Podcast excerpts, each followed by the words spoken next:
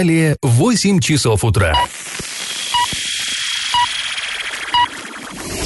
В эфире немного аналитическая, немного юмористическая и слегка музыкальная передача «Заварники» на радио «Шансон Орск». Для лиц старше 12 лет. Доброе утро, друзья. А, В эфире радио «Шансон», как всегда, программа «Заварники». И ближайший час вы проведете с нами, с Эльвирой Алиевой Всем привет. и Павлом Лещенко. Ну что же, мы сегодня поговорим о, об экологии в Орске, о многих других важных новостях, но это будет чуть позже, пока у нас старости. Пашины старости. В 1936 году из Орска в Москву в самый-самый Кремль отправилось письмо, отчет, докладная записка, как это можно назвать, за подписью председателя городского совета Ивана Бандовского. В нем содержался доклад о состоянии работы с нацменами. Так тогда называли представителей национальных меньшинств. Ну, сейчас мы их и, наверное, к такой категории не отнесем. А тогда, вот, ну, после революции этот термин был в ходу. Существовало специальное, ну, не министерство, а э, комиссия при вот правительстве, при Совете народных комиссаров. И копия вот этого письма 80 с лишним летней давности э, хранится до сих пор у нас здесь в Орске в архиве. Ну, интересно, вы понимаете, да, что Орск, он издавна был местом столкновения, смешения разных культур, потому что тут вот и Казахстан рядом, и Башкирия, все это граничит. Всегда э, наш город был, так сказать, воротами в Азию. И поэтому из Кремля за нами пристально наблюдали. Ну, все вы знаете, да, что Сталин, когда э, только сразу после революции, он был комиссаром по делам национальности. Это был его, так сказать, конек, этот вопрос. Он много статей на эту тему написал, и за этим э, пристально очень следили. Так вот, считалось, что при царской власти у нас э, здесь, э, в Орске, представители всех народов, кроме э, русского, угнетались всячески. Вот цитата из документа того самого 1936 года. В прошлом город Орск уездный городишко. Царское самодержавие сделало его крайним пунктом великорусской колонизации, очагом национального угнетения и подавления многонациональных масс трудящихся. Ну, то есть вот в 1936-м так это виделась эта ситуация дореволюционная.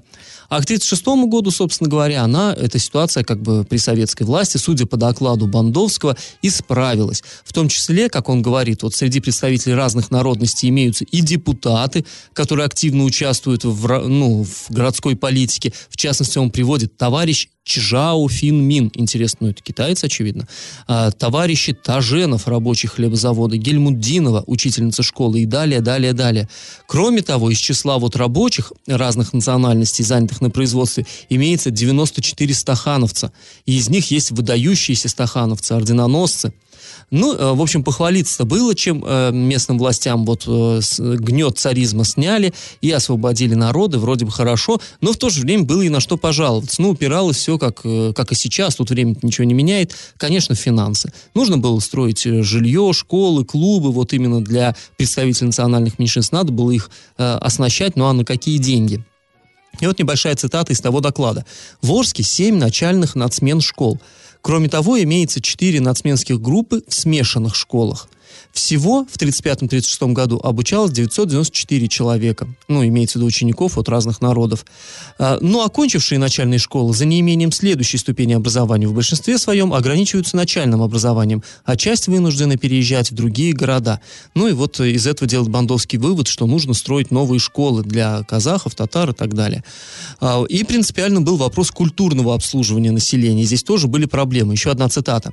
В настоящее время для культурного обслуживания нацмен имеются лишь два красных уголка на локомотив строе и никель строе. На весь район лишь в аул-совете номер 4 и в колхозе Чапаева имеется по одной избе читальни с совершенно недостаточным количеством национальной литературы. В Орске имеется национальный клуб, состоящий из одной неприспособленной комнаты, без кино и надлежащего оборудования. Конец цитаты. Ну, там много всего интересного. Более подробно об этом письме вы можете прочитать на сайте урал56.ру для лиц старше 16 лет. А пока традиционный конкурс. Скажите, вот сейчас мы сказали, что клуб был такой в Орске. Скажите, в каком же таком неприспособленном здании располагался этот клуб? А, варианты 1 в бывшем банке, 2 в бывшей городской думе и 3 в бывшей мечети. Ответ присылайте нам на номер 8 903 390 40 40 в соцсети Одноклассники в группу Радио Шансон Ворске или в соцсети ВКонтакте в группу Радио Шансон Орск 102.0 FM для лиц старше 12 лет. Галопом по Азиям Европам. В пятницу и в воскресенье Южный Урал, команда наша хоккейная Южный Урал, принимала на домашнем льду китайских, так сказать, товарищей и противников. Ну, 1 февраля арчане сыграли с командой Ценктоу и обыграли э, китайских хоккеистов со счетом 3-0. Классно, ура, все здорово. Но 3 февраля, в воскресенье, встретились с командой КРС ОРГ и э, им, к сожалению, проиграли. Также забросили три шайбы, но уже с этой командой трех шайб оказалось недостаточно.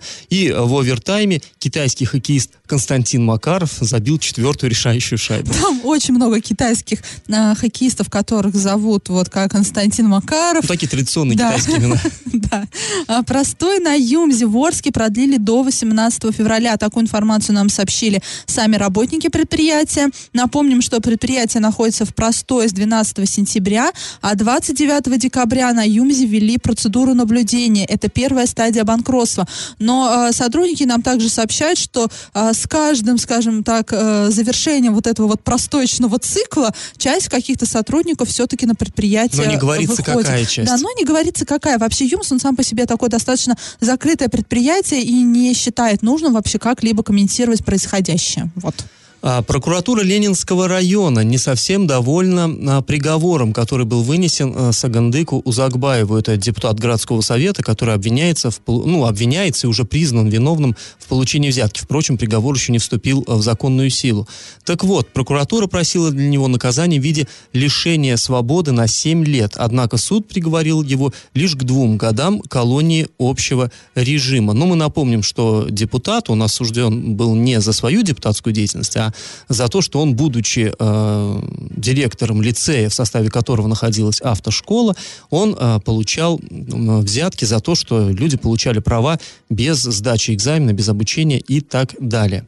Ну что же, э, чуть позже, после небольшой паузы, мы поговорим о самой настоящей химической атаке, которая происходила в Орске в эти выходные. И как это понимать?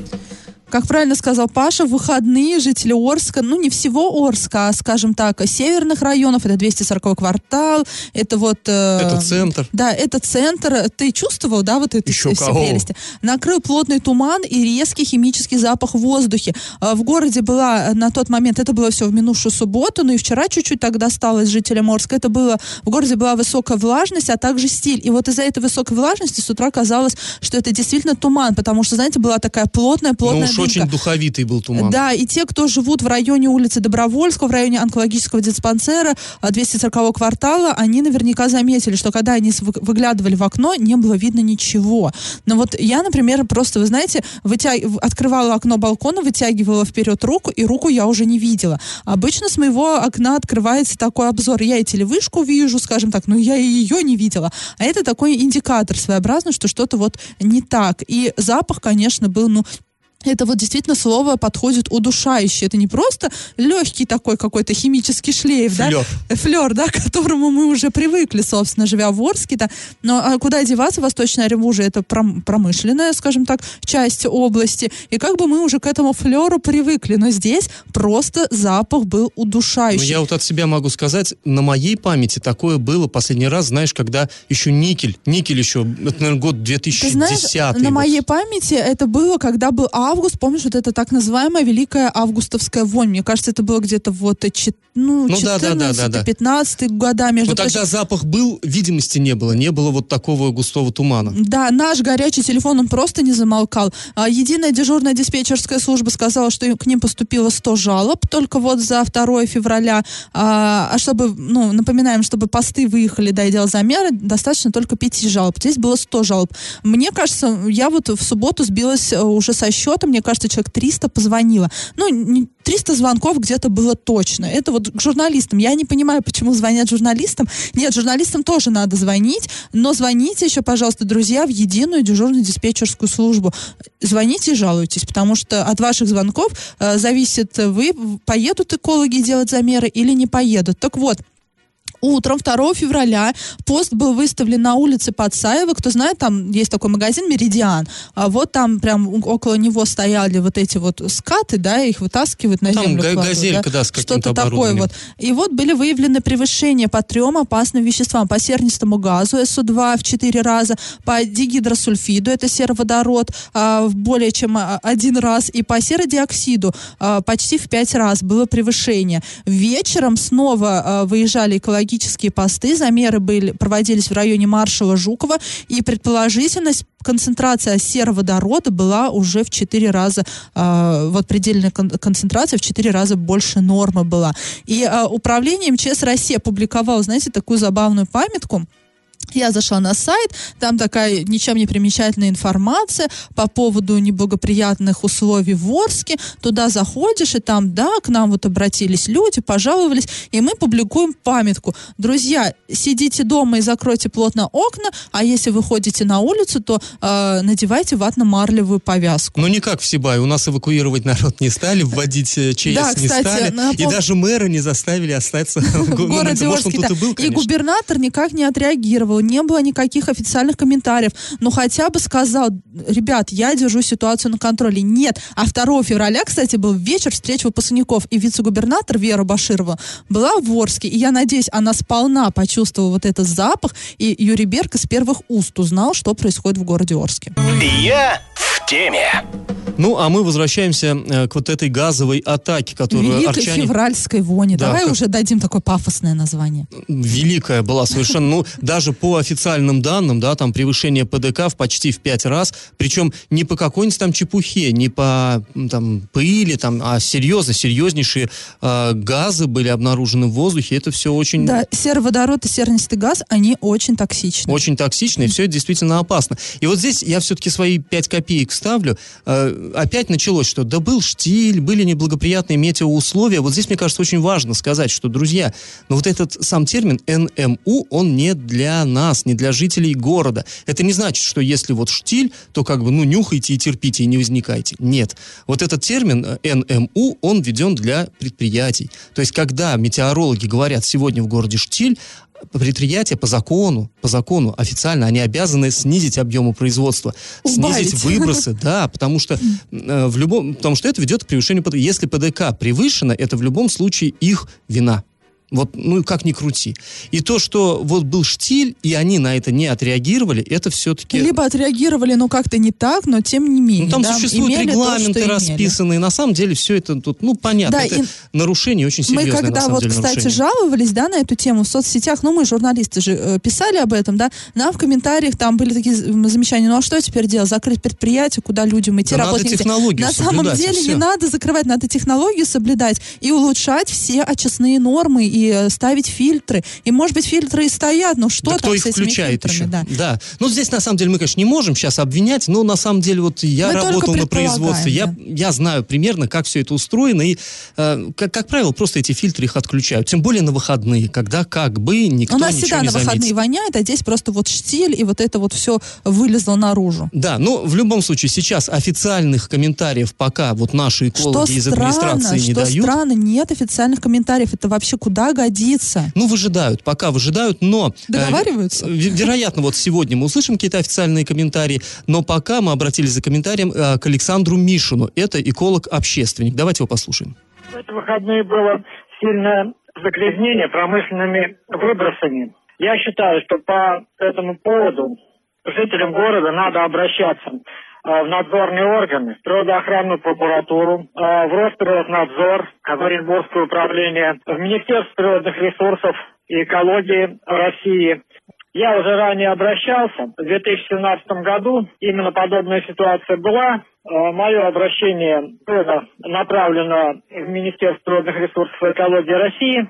Ну, они, как обычно, все отправили в Росприроднадзор Оренбурге. Ну и, в общем-то, э, мне был ответ примерно следующего содержания. Поскольку в эти дни не было обращения жителей в лечебно-профилактические учреждения, то мы считаем, что ну, нарушений не было. К сожалению, по российскому законодательству, если даже э, превышение имеется, надзорные органы требуют э, доказательства ущерба здоровью. Я с этим, конечно, не согласен. Тем не менее, если кто-то действительно чувствует расстройство здоровья, они должны обратиться в лечебно-профилактические учреждения. Я имею в виду и для сохранения своего здоровья, и для того, чтобы был зафиксирован факт э, причинения ущерба здоровью.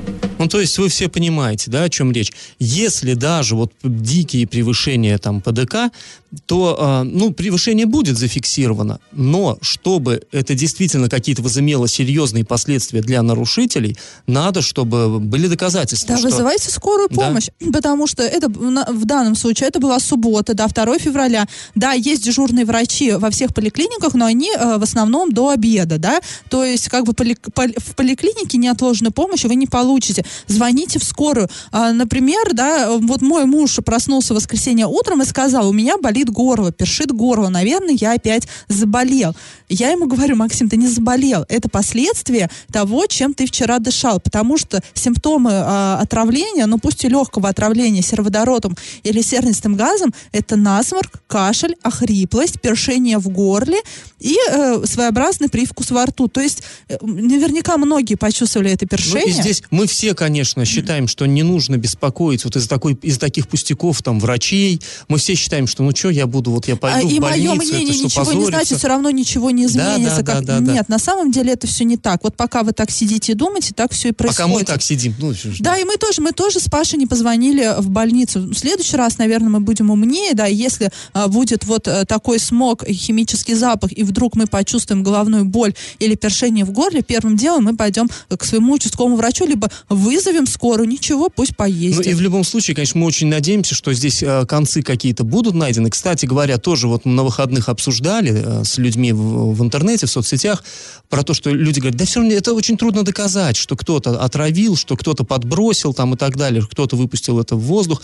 Друзья, не- ну трудно, да, но доказывать. Вот буквально на днях мы с Элей здесь, в этой студии, говорили о том, что по итогам 2018 года, да, природоохранная прокуратура крупные предприятия Восточного Оренбуржья оштрафовала на 200 тысяч рублей. Вот с одной то 200 есть- тысяч то есть, рублей, значит, Павел. доказать можно. Другой вопрос, что штрафы смешны. Ну, 200 тысяч Да. рублей для предприятий, для нескольких, притом разбросано. Ну, это как если нас с вами оштрафовать каждого, там, я не знаю, на полтора рубля от силы. Это, конечно, И чепуха. по- Но, значит, доказать можно. Можно. И пока администрация города сейчас готовит какое-то официальное обращение к жителям, да, и как-то, наверное, формулирует фразы, как бы так объяснить, что произошло, не затрагивая какие-то, наверное, я предполагаю, коммерческие да, интересы п- крупных предприятий, Я налогоплательщиков. А я скажу все-таки, что, чтобы вы все понимали, что сероводород и сернистый газ это продукты промышленного производства. И не, то, не просто промышленного производства, а металлургического производства. Ну, а после небольшой паузы мы поговорим о видах мошенничества, которые, увы, популярны у нас в Орске.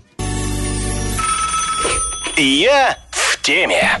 Ну и такой горячей теме немножко, да, нужно сбавить градус напряженности и э, уже поговорить о вечном, постоянном и О криминале. о криминале, да. А в полиции Орска на, в прошлую пятницу прошел брифинг для средств массовой информации, где рассказали о самых распространенных видах мошенничества в сети интернет и по телефону.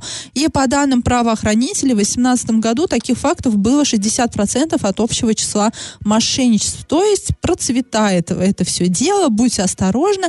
А в январе 2019 года о, 69% от общего количества. Ну, понятно, да? Э, э, 60 Это не значит, что в январе произошло намного больше, чем за весь э, 2018 год. Там считается вот именно от количества. И давайте э, послушаем сотрудника э, УМВД Орска, который нам э, поподробнее расскажет, э, вот как у нас вот любят обманывать людей в городе. На территории городов Орска и Новотроицка в январе текущего года зарегистрировано 26 фактов мошенничества. В социальных сетях граждане получают сообщения со страниц своих знакомых о проводимой банком акции, участвуя в которой можно получить э, около 2000 рублей и более, для чего необходимо передать свои личные данные, пароли и коды. Собеседник просит указать все эти данные, после чего Со счета потерпевшего списываются денежные средства. Лишь позже потерпевшие узнают, что страница их знакомых была взломана. В ряде случаев гражданам также звонят неизвестные, представляются сотрудниками банков, сообщают, что с их личного счета были списаны деньги. И чтобы это предотвратить или вернуть свои денежные средства, необходимо ввести пароли и коды. Граждане, поверив незнакомым людям, называют все требуемые от них данные, после чего с их счетов списываются денежные средства. Один из последних фактов мошенничества, который был зарегистрирован в городе Орске, связан с выплатой денежной компенсации за приобретение некачественного товара. Неизвестный позвонил пенсионерке и сообщил, что для получения компенсации ей необходимо оплатить налог. Жительница города Орска перечислила 71 тысячу рублей. И лишь только после того, как позвонивший мужчина сказал, что данных средств недостаточно для оплаты налога, что необходимо перечислить еще 135 тысяч рублей, только тогда Арчанка поняла, что ее обманывают, и обратилась в полицию. Ну, мораль, в общем, всей басни такова. Верить никому нельзя. Да, в и- интернете. э, Перепроверяйте все, буквально все. Ну, э, здесь, конечно, нам легко, Паш, говорить, да, но есть такой незащищенный пласт населения, это вот люди, э, ну, где-то вот от 60 и старше, да. Ну, моя мама частенько, моя мама уже, например, привыкла, ей, когда приходит какая-то сомнительная смс, она мне звонит и спрашивает, Эль, мне тут смс какая-то пришла, у меня всегда ответ один, мам, не читай, это мошенники. Кто тебе, ну, тебе, если кому-то надо, тебе позвонят, ну, вообще не реагирую на смс, ни на что не реагирую. Но, опять же, говорить легко. Я вот сейчас признаюсь, да, со мной недавно произошла такая вот история. Я потеряла телефон супруга случайно а, и выложила в социальной сети, в социальных сетях э, пост о том, что вот потерян телефон, потерян там а, в советском районе при таких-то обстоятельствах, вот такой-то, вот такая-то марка, вот выглядел он вот так, и фотографию. И все время вечер, ну, я думаю, ну, потеряла, сейчас сама и найду, собственно. Вот, держи, дорогой, да, не такая уж я и... и Растяпа. Растяпа, да. А, И время вечер, э, укладываю ребенка спать, и мне звонит такой приятный мужчина, такой голос, все, вызывающий доверие, скажем так, и говорит, здравствуйте, мне в скупку принесли ваш телефон. Ну, я-то поверила, и говорит мне, ну, давайте за вознаграждение, там, за 5 тысяч рублей. Я говорю, ой, нет, 5 тысяч это, ну, очень дорого, я проще новый куплю и добавлю. Ну, давайте там за 2 тысячи рублей. Ну, давайте, все. Давайте встретимся с вами там-то, там-то, вот, э, сюда-то можно перевести деньги и все такое-то. Я приезжаю к центральному отделению Банка России, конечно же, никто ко мне не приехал с моим телефоном, но деньги-то я уже перевела. Балда, да? Ну, вот. надо И было ладно, наличкой как-то отдавать. да, надо наличкой. И э, тут, когда просят встретиться у центрального отделения банка, в любом населенном пункте есть центральное отделение банка. И я уже потом поняла, что это нужно было мне задавать наводящие вопросы из серии, а как выглядит телефон, а какой чехол, а когда вы нажимаете, какая заставка появляется, да, на телефоне. Ну, чтобы понять, что действительно у этого человека сейчас есть мой телефон. Но нет, я этого не сделала. Я обрадовалась, что его нашли. И ладно, мне повезло, что деньги я переводила не по номеру счета, а по номеру телефона, одной там из э, мобильных сетей, да, которая у нас в области распространена, и эти, я быстро об- обратилась по номеру телефона вот этой мобильной сети, и эти средства заблокировали, и на следующий день мне их вернули. То есть люди не смогли снять, и потом я уже по номеру телефона, который со мной там общался, я поняла, что это вообще номер какой-то там краснодарский, и зачастую вот этим всем промышляют люди, которые сидят в местах не столь отдаленных, Люди с приятными голосами, обходительными манерами. Да, да, да. То есть, э, ну, доверяй, но проверяй. И, конечно же, когда вас что-то просят провести какие-то финансовые мероприятия по телефону, не надо это- этого делать. Лучше лично прийти в банк и что-то там сделать. Но вот так вот делать не надо. Все-таки, ну, э, никто не поймает этих людей, чтобы вы понимали, и деньги ваши вам тоже никто не вернет. И как это понимать? Мы выяснили, куда обращаться автомобилистам в случае, если перекроют трассу Гай-Орска. Напомним, несколько дней назад из-за плохой погоды в Оренбургской области перекрыли э, сразу несколько трасс, в том числе и вот эту вот дорогу из... Ну и зимы у нас такие, что, очевидно, до конца сезона еще такое может Я повториться. надеюсь, уже вот хватит, честно, устала я. Вот, и люди провели несколько часов часов на обочине дороги в своих автомобилях. И многие жаловались, что а, никто их не предупредил, а, что трасса закроется, никто их не предупредил, не объяснил им, когда трасса откроется, и, ник- и они не знали, собственно, куда обращаться и почему не было пунктов вот этого вот временного а, ожидания, пунктов обогрева.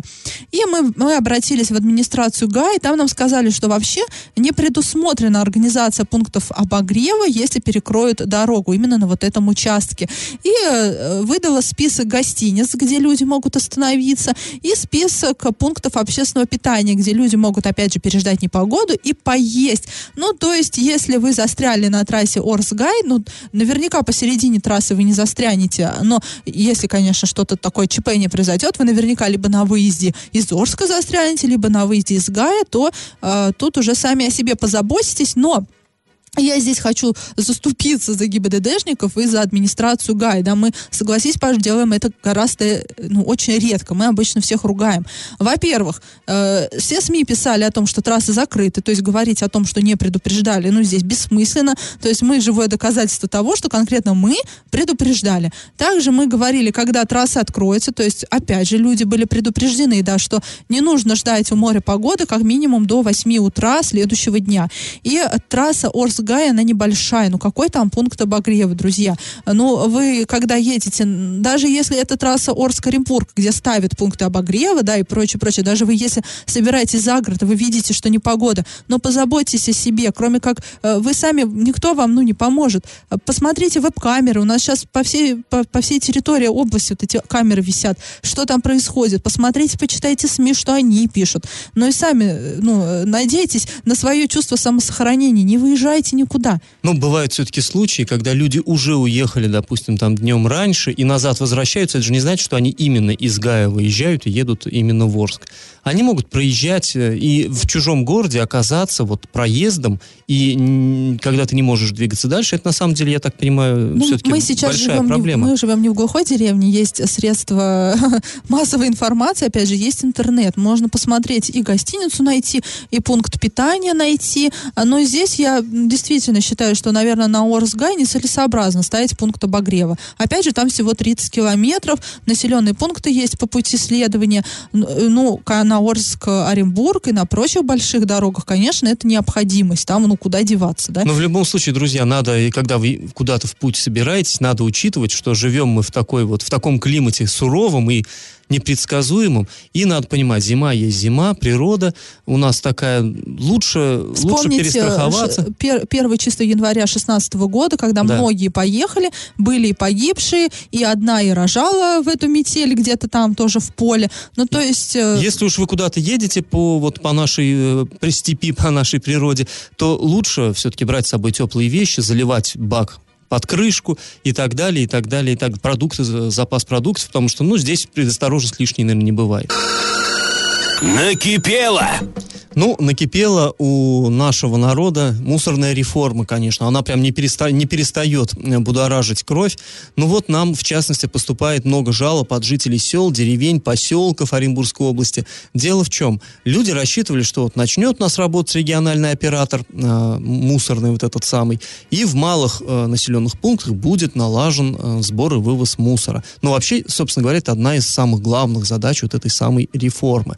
Потому что, ну, все мы понимаем, да, когда еще только собирались ее внедрять, нам говорили, что ну, вы же видите, вы же видите, все зарастает мусором. Дело в ну, чем? в деревнях, да, кстати, там, ну, свалки. Да, все очень просто получается, что э, в городах это вот этот бизнес по вывозу мусора, это и раньше, и до того, как взвинтили тарифы, это было золотое дно. Это было ну, выгодный бизнес. это. Мусорное дно. Ну, да, Деньги де- де- не деньги не пахнут. пахнут, совершенно верно.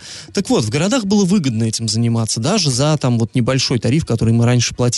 В деревнях даже за большой невыгодно, потому что, ну, все мы понимаем, по городу мусоровоз, вот он рядышком полигон, он ших-ших-ших несколько раз съездил, вывез, окупился, все хорошо. А в деревню, сгоняя м- мусорку, вот этот мусоровоз, а, это далеко. Солярки сжигается тьма, там бензина, на чем, я не знаю, ездят эти мусоровозы. А а оттуда привозят мусора всего, ну, людей-то мало, и денег много с них не возьмешь. И получалось, что просто-напросто никому это было не надо, и из деревень просто му- мусор вообще не вывозили. Вывозили. Понятно, что-то там можно было сжечь в печке, но пластик уже сжечь не станешь, там, я не знаю, резину, там что-то. И поэтому возле каждого села у нас в Оренбургской области, да, я думаю, по всей России такая штука, вырастали стихийные свалки. И вот именно приход регионального оператора должен был все это поменять. То есть люди э, э, станут платить как бы одинаково и в городах, и в деревнях, и вот это вот среднее ну, по среднему будут платить, но в итоге будет хватать денег и на то, чтобы из города вывести мусор, из деревни. То есть в этом весь смысл был. И казалось бы, ну вот с 1 января пришел региональный оператор, взвинтил тарифы, да, и все, вот сейчас все изменится, а ничего не меняется. Люди звонят из деревень, говорят, ну, не, ну правда, с них-то и денег не берут, но с нас-то уже берут гораздо больше, в разы Именно больше. с учетом того, чтобы компенсировать затраты на вот эти вот э, де- деревни и села. Ну, по идее, да, так должно было быть. Но ничего не двигается. Мы думали, может, мы просто не замечаем. Может, просто вот именно вот эти жалобщики, которые нам звонят, пишут, э, может, просто у них не вывозится мусор. Мы обратились э, в министерство, в, в региональное. Вот что нам ответил начальник управления ЖКХ Министерства строительства, жилищно-коммунального и дорожного хозяйства Оренбургской области. Зовут его Геннадий Щербаков. Процитирую. В настоящее время региональным оператором проводится работа по осуществлению сбора и транспортирования ТКО, ну, твердых коммунальных отходов, в городах и районных центрах, а также в тех населенных пунктах, где сбор и вывоз осуществлялся и ранее. Далее, по мере готовности населенных пунктов, будет охвачена вся территория Оренбургской области. Конец цитаты. Когда далее? Короче, отписка, просто оголимая отписка. Ну, там, где- м, понятное дело, что нет, нечего сказать. За, вспомни, когда только начиналась вот эта история, да, с мусором и со строительством МПЗ в Орске, мы также обращались вот в это самое Минприроды. Что нам? Нам просто сведения присылали, которые полностью противоречили тому, что ну, тогда говорят... Минприрода, а это Минстрой уже. Ну, не Неважно. суть, областное Всё- правительство. всё это правительство, да. А, Скажем так. И э, я, я вот в сотый раз задаю вопрос, ну почему вы заранее не подготовили вот эти все районы области? Почему вы сами не подготовились? Людей не подготовили? Почему? О, сколько времени было в запасе? Мы еще весной узнали прошлое, что э, у нас будет региональный оператор и реформа готовится. Ну зачем? Зачем, действительно, зачем готовиться? Проще же потом вот это разгребать и жаловаться, что журналисты э, напраслину на всех наводят. Ну вот да, действительно, и люди, которые нам жалуются, ну и все это можно понять. То есть раньше особенных, ну вот у тебя были претензии к работе по мусору, вот раньше, до реформы, у меня не было, У нормально меня все, были в общем-то, претензии, было. когда еще были проблемы с вывозом этого мусора. Помнишь, у нас были истории, да, когда советский район просто был весь завален, когда вот эти там у нас какие-то были компании, Клин Сити, вот эта вот история, когда и не, не могли тоже договориться, кто где должен вывозить и кто за что должен платить. Но потом все наладилось, и только-только все наладилось, нам сказали, а давайте, чтобы было еще лучше, держите. И опять свалили на нас вот эти горы Да, горы в итоге всего. тариф почему-то повысили, а услуги, вот как, как сказано в ответе, где раньше собирали, там и собирают. То есть ничего не поменялось. Зачем было тогда повышать тариф, не совсем понятно. Ну, мы надеемся, что как-то это все-таки разъяснится, вот эта ситуация, и наладится работа. Друзья, если у вас накипело, то в себе не держите, пишите нам во все мессенджеры на номер 8 903 390 40 40. Также можно обращаться в соцсети «Одноклассники» в группу «Радио Шансон Орске» или в соцсеть ВКонтакте в группу «Радио Шансон Орск» 102.0 FM для лиц старше 12 лет. Раздача лещей. Ну что ж, давайте подводить итоги нашего конкурса. Спрашивали мы, в каком таком помещении в 30-х годах в Орске был открыт клуб для казахов, татар и башкир. Кстати, судя по старым документам, там были хор, ансамбль игры на народных инструментах, драм-кружок даже был, где ставились пьесы на национальных языках. Так вот, располагался этот самый клуб в здании бывшей мечети. Не той, которая сейчас у нас существует, там радиоузел был а, вот в атеистические времена, а в той мечети, которая до наших дней не сохранилась. Ну, к слову говоря, вот эта э, традиция использовать э, культовые сооружения э, как, учи- как сооружение культуры, она э, была, в общем-то, повсеместной, и мы помним, что единственная Орская церковь православная, которая сохранилась, э, она, ну, это бывший женский монастырь, там располагался тоже клуб военной части «Парус». Ну, в общем, так или иначе, правильный ответ – мечеть 3. И у нас сегодня просто э, не- невероятно быстро пришли два ответа. И самое интересное, что ответы правильно прислали э, два Дмитрия. Ну так вот, первым у нас стал Дмитрий, чем, чей номер заканчивается на 8114. Мы его поздравляем. Друзья, слушайте нас на подкастах в разделе «Заварники» на сайте урал56.ру для лиц старше 16 лет или в своих мобильных на App Store, Google Play. Мы с вами прощаемся. Этот час вы провели с Эльвирой Алиевой. И Павлом Лещенко. Пока, до завтра. Завариваем и расхлебываем в передаче «Заварники». Каждое буднее утро с 8 до 9.00 на радио «Шансон Орск». Для лиц старше 12 лет. Радио «Шансон». СМИ зарегистрировано Роскомнадзором. Свидетельство о регистрации Л номер ФС 7768 373 от 30 декабря 2016 года. Для лиц старше 12 лет.